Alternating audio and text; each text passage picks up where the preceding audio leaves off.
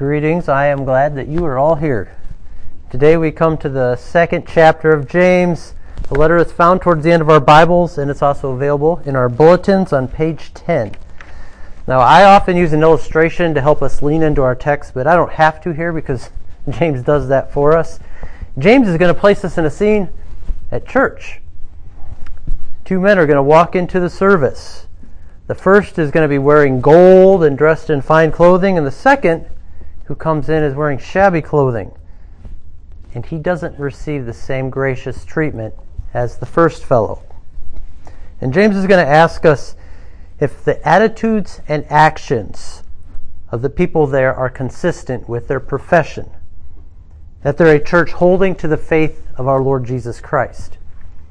I want us to imagine that scene. Imagine two people walking into our service before it starts. And I'm going to flesh it out just a bit more because James here would understand something different than we will probably hear. They would have understood this differently because in James' culture, clothing indicated power and status far more than it does in our day. I actually knew a millionaire who used to wear pretty shabby clothing. And I know a lot of poor people at the food pantry who had finer clothes and jewelry than I had. But in James' day, Poor people could not wear the clothing of the elites. Only a high ranking person in the city would be able to wear the outfit described here the gold and the fine clothing. So I want us to imagine how would we respond if Mayor Rod Robertson would walk through these doors into our church. At the same time, a homeless guy parks his grocery cart outside and walks in. How would you be prone to respond to each of these? Would we honor them the same? Do we ever feel that we're better off than a person who lacks something that we have? Do we ever feel better about ourselves when we're with a person who has a lot of status? What goes on in our hearts when we judge by appearances? Why do we not want to love some people? And how is failure to love a denial of the gospel of our Lord Jesus Christ? Friends, James is going to explore that because our thoughts and our actions actually reveal how much we've come to grasp the gospel. James chapter 1, starting chapter 2, starting in verse 1. My brothers, show no partiality as you hold the faith in our Lord Jesus Christ, the Lord of glory.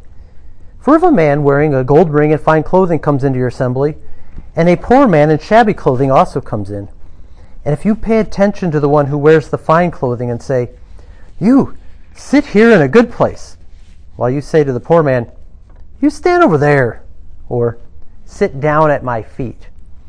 Have you not then made distinctions among yourselves and become judges with evil thoughts? Listen, my beloved brothers. Has not God chosen those who are poor in the world to be rich in faith and heirs of the kingdom which he has promised to those who love him? But you have dishonored the poor man.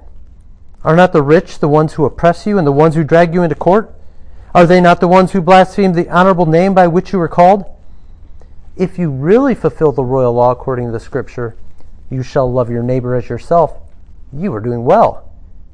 But if you show partiality, you are committing sin and are convicted by the law as transgressors.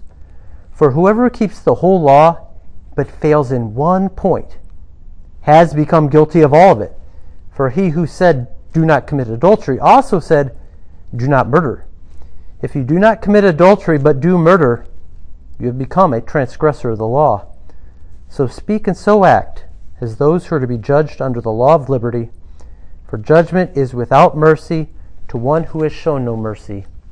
Mercy triumphs over judgment. The grass withers and the flower fades, but the word of our God endures forever. Let's pray. Heavenly Father, uh, thank you for this word. We pray that you might reveal wonderful things from your law this day. We pray in Jesus' name. Amen. Well, we're finally reaching a new chapter in James, and it's always appropriate to remind us that chapter breaks are a recent addition. These were added later to help us no- navigate our Bibles and to help us to locate passages. But when James wrote this, he did not view this passage as a new chapter. This was a whole letter that James wrote for churches to read aloud from beginning to end. So the first hearers are going to make a connection to what came before. Do you remember what came before? Verses 26 and 27. James told us what true religion is.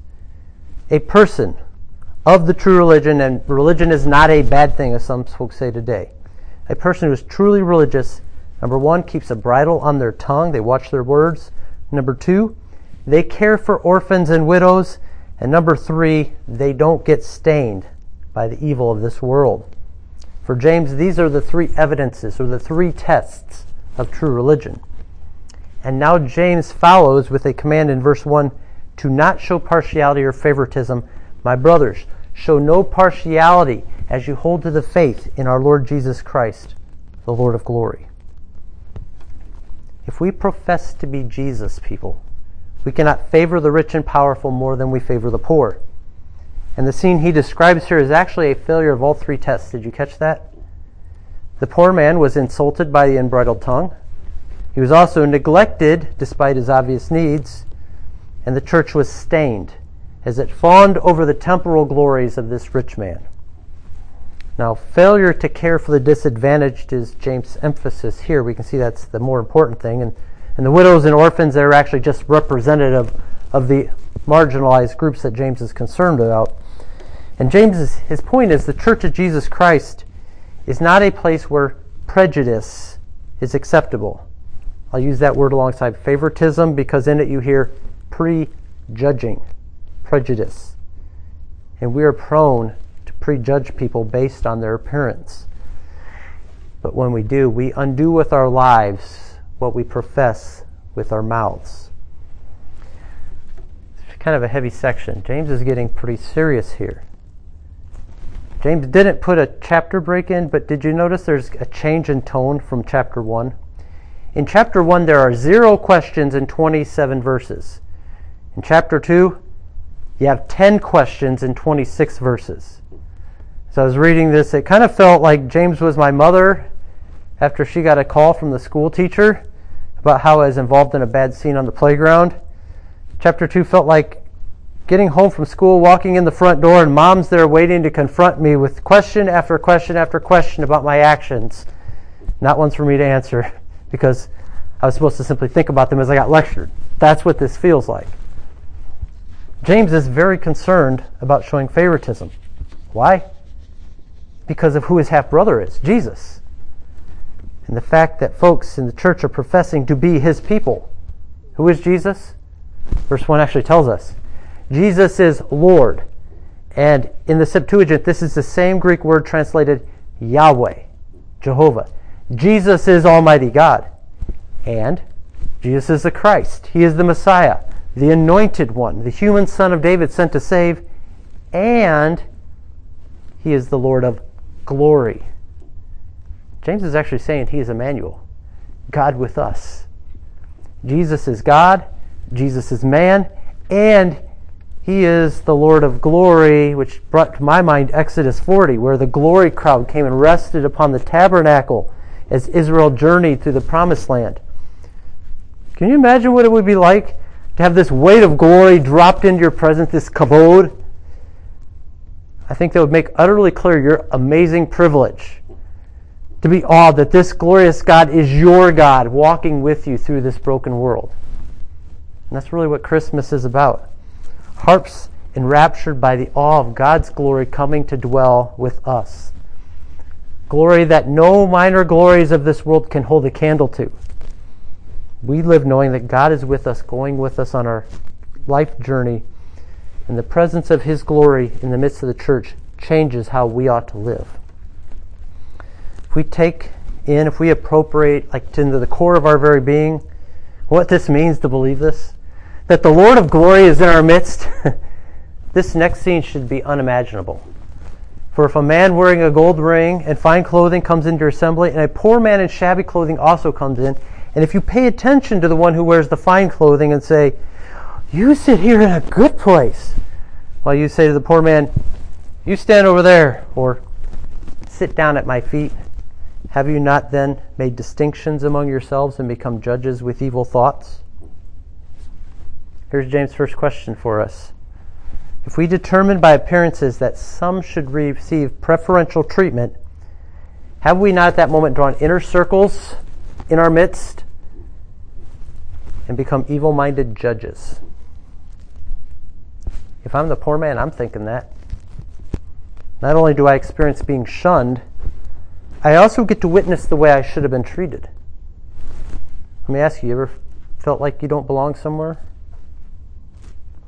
You ever walked into a church that promised to be welcoming?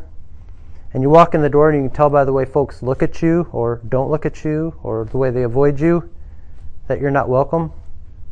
You feel like you're six inches tall or you feel like you're the plague? It's the experience of many folks I've talked to in this community. It's actually the number one reason why people don't go to church. That's what they tell me. And I get it. So I've walked into churches where I haven't felt welcome. I went looking for my loving Lord, and I got poo pooed by partial people. Word that James uses for partiality is actually a word it seems New Testament writers made up. It means to receive the face, to make a judgment about a person based on their externals. And that's a no no for James. Faith and favoritism are incompatible. And by inserting us into the scene, James is actually saying we all have this tendency to gravitate towards certain types of people. And I'll be honest, I want to say to James, do you have to be so harsh? The way I'd put it is, yeah, some people are just a little more difficult than others. In fact, James, I'm willing to go so far as to say I can be the difficult one. But James says this is going some more deeply than some sort of external cliquishness. True, some people may be more difficult for us to socialize with, but James asks, are we willing to look beyond the superficial to find out about this person's true needs? That's the point. This person has needs, his true needs. Partiality is not godly behavior. It's a trait of the old self. The word that James uses for making distinctions is actually a word from chapter 1 where he spoke of double mindedness or wavering between two opinions. We love Jesus, but we love the world too. We love the cross, but we also love comfort. That divided love is what makes us into judges with evil thoughts. And here's what James is getting at. The reason we show favoritism is we are thinking about what we can get, what we can gain. Favoritism is about fixation on minor earthly glories. A rich man, a person with status and wealth, well, he can do more to help us out. On the surface, he requires less physical and material help, right? He won't deplete us, and in fact, we can benefit from him. Friends, aren't you glad that God doesn't look at us that way? Romans 2:11 tells us the God we worship shows no partiality, which makes sense because how can you profit Almighty God? God doesn't need you. God doesn't need any of us. And yet, He is still pleased to give us the kingdom. He's impartial, which we hear next in James' next question. Listen, my beloved brothers. Has not God chosen those who are poor in the world to be rich in faith and heirs of the kingdom He has promised to those who love Him? The answer is yes, of course. God chose Israel, a slave nation, to be His people. Jesus loved those with no status. The woman at the well, blind Bartimaeus. Think about the sick. Think about the lepers. God's choice is always rooted in His grace. How dare ours be rooted in our greed? Now, this is not an endorsement of poverty mysticism, which where being poor means, oh, you automatically merit God's favor. No. God's promise, do you notice James says it's for those who love Him. Being poor alone doesn't gain you eternal glory. In fact, Jesus loved many powerful people like Nicodemus and Jairus. What does this actually reveal? That Jesus loved both rich and poor. Jesus saw all people as equally poor spiritually. That's why he came. That's our true need.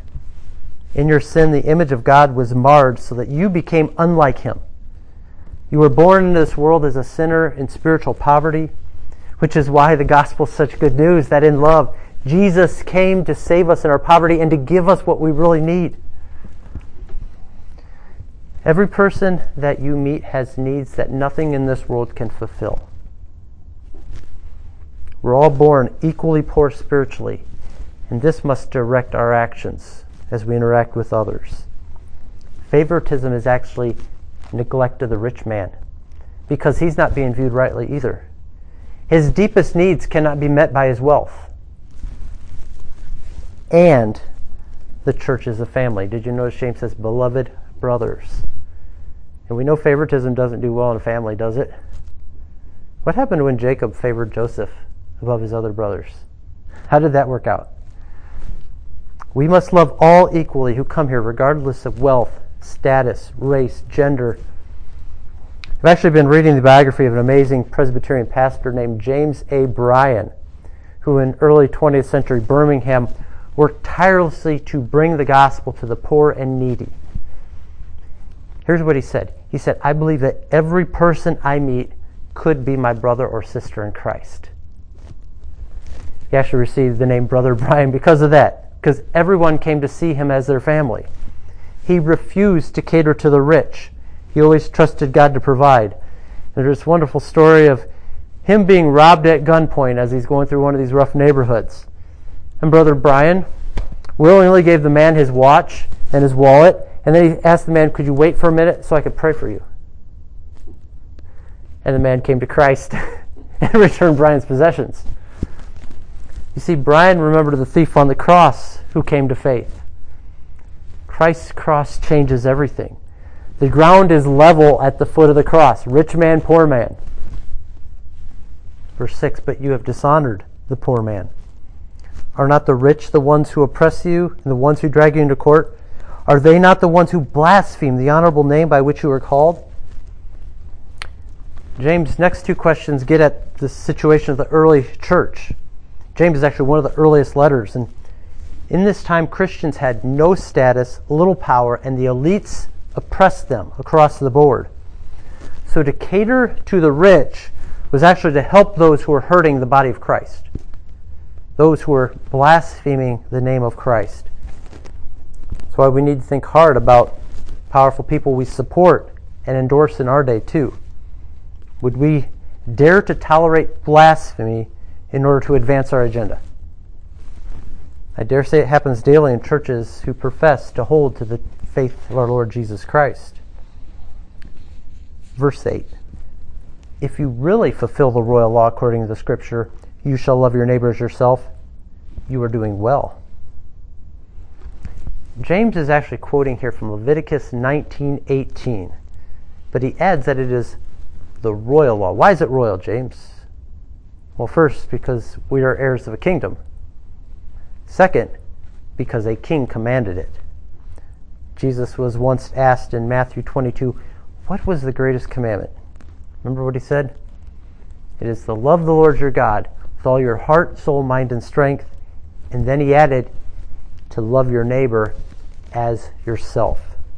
Upon these two commandments hangs all the law and the prophets. I would also add it's third to the royal law because a king then lived it out.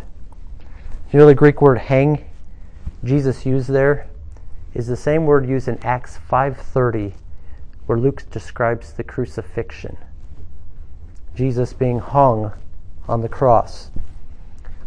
Basically, what's being said is you could put a metal spike through this Bible and it'd swing on a pendulum between love of God and love of neighbor.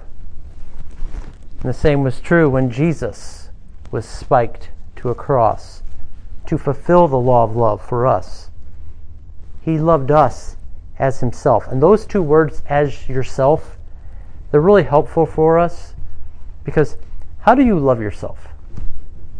Is it because you're so in love and you're just so attracted to your... No. We tend to think that. It's about feelings, but I think Alec Motyer here is really helpful.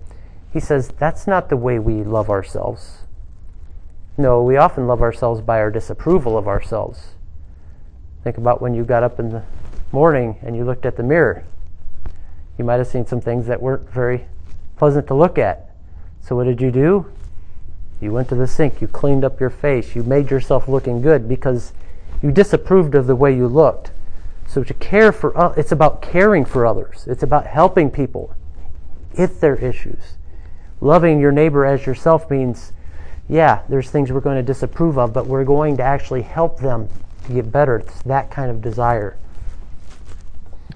Verse 9 But if you show partiality, you are committing sin and are convicted by the law as transgressors. For whoever keeps the whole law but fails in one point has become guilty of all of it. For he who said, Do not commit adultery, also said, Do not murder. If you do not commit adultery, but you do murder, you have become a transgressor of the law.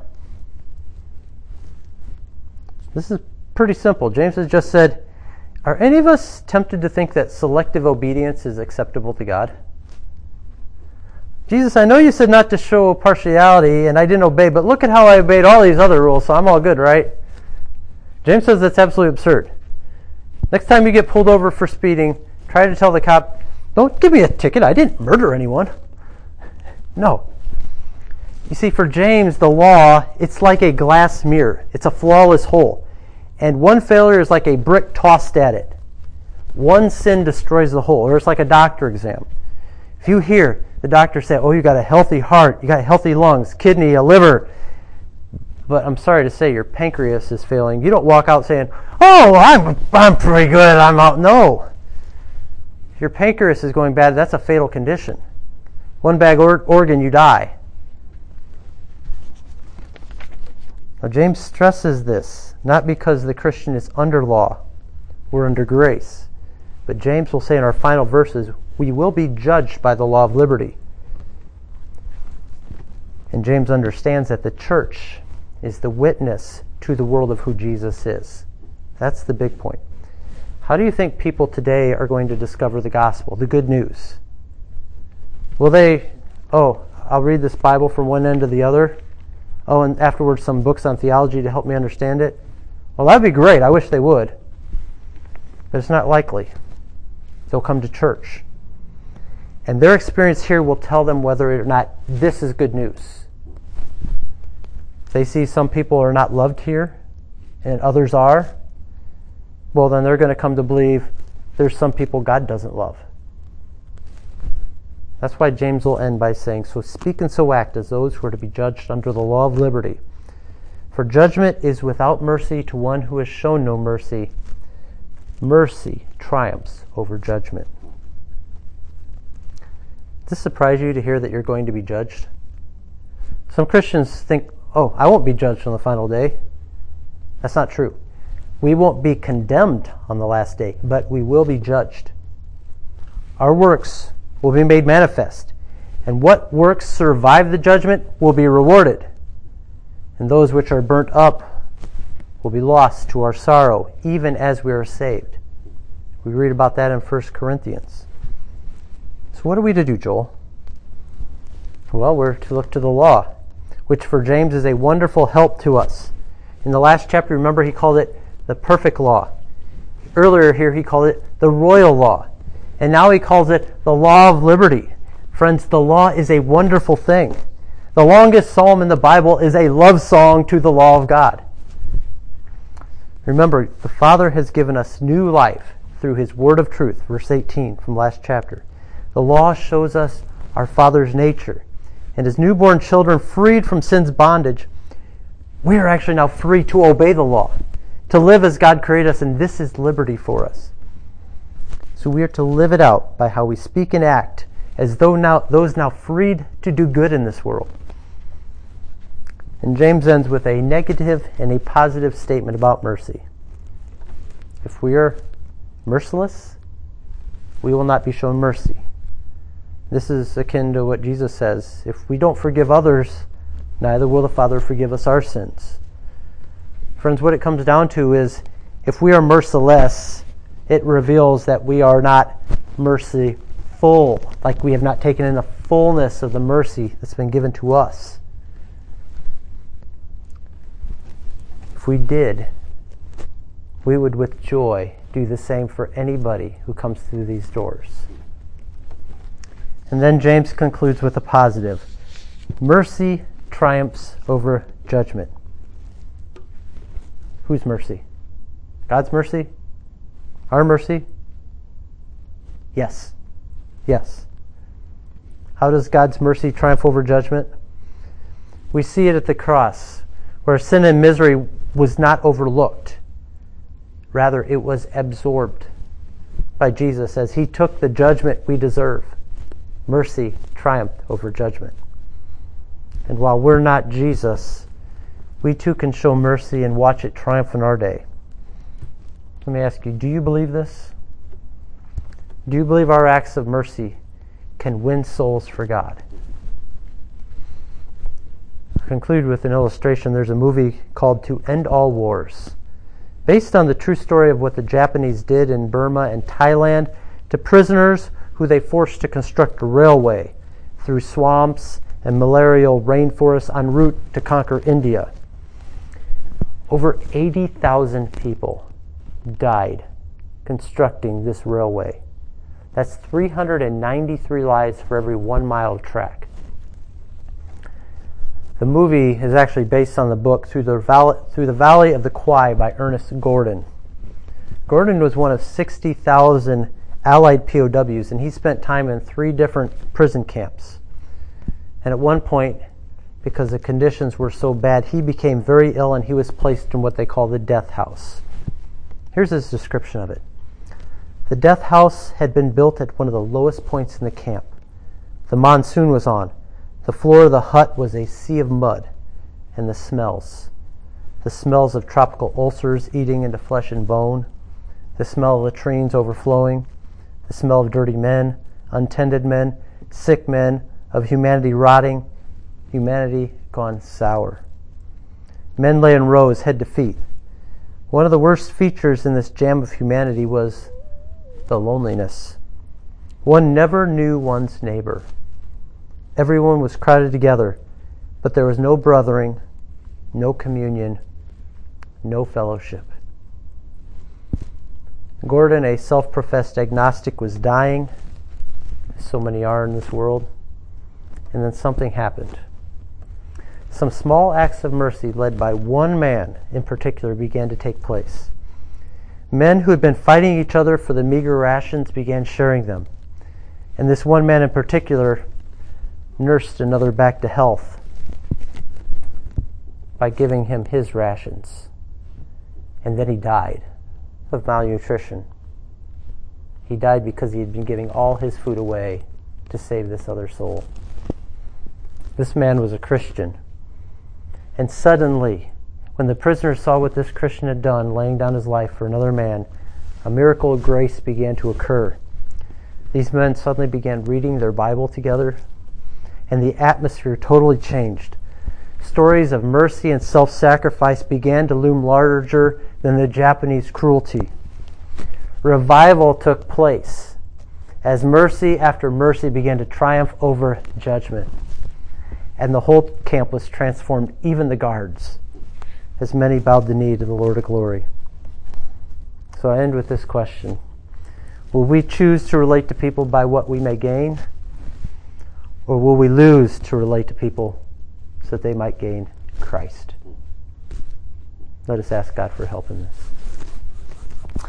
Heavenly Father, we thank you for the greatest mercy that's ever been seen on this planet in the sending of your Son, our Lord Jesus, into our world, take on our flesh, and then to offer up his flesh in exchange for ours, so that we might be made new creations in him. We thank you that we've seen that mercy triumphs over judgment. And we want to see mercy continue to triumph throughout this world and in our community and in our lives. So we ask and pray that you'll give us your spirit in new measure Help us to take in more and more what we profess that we believe.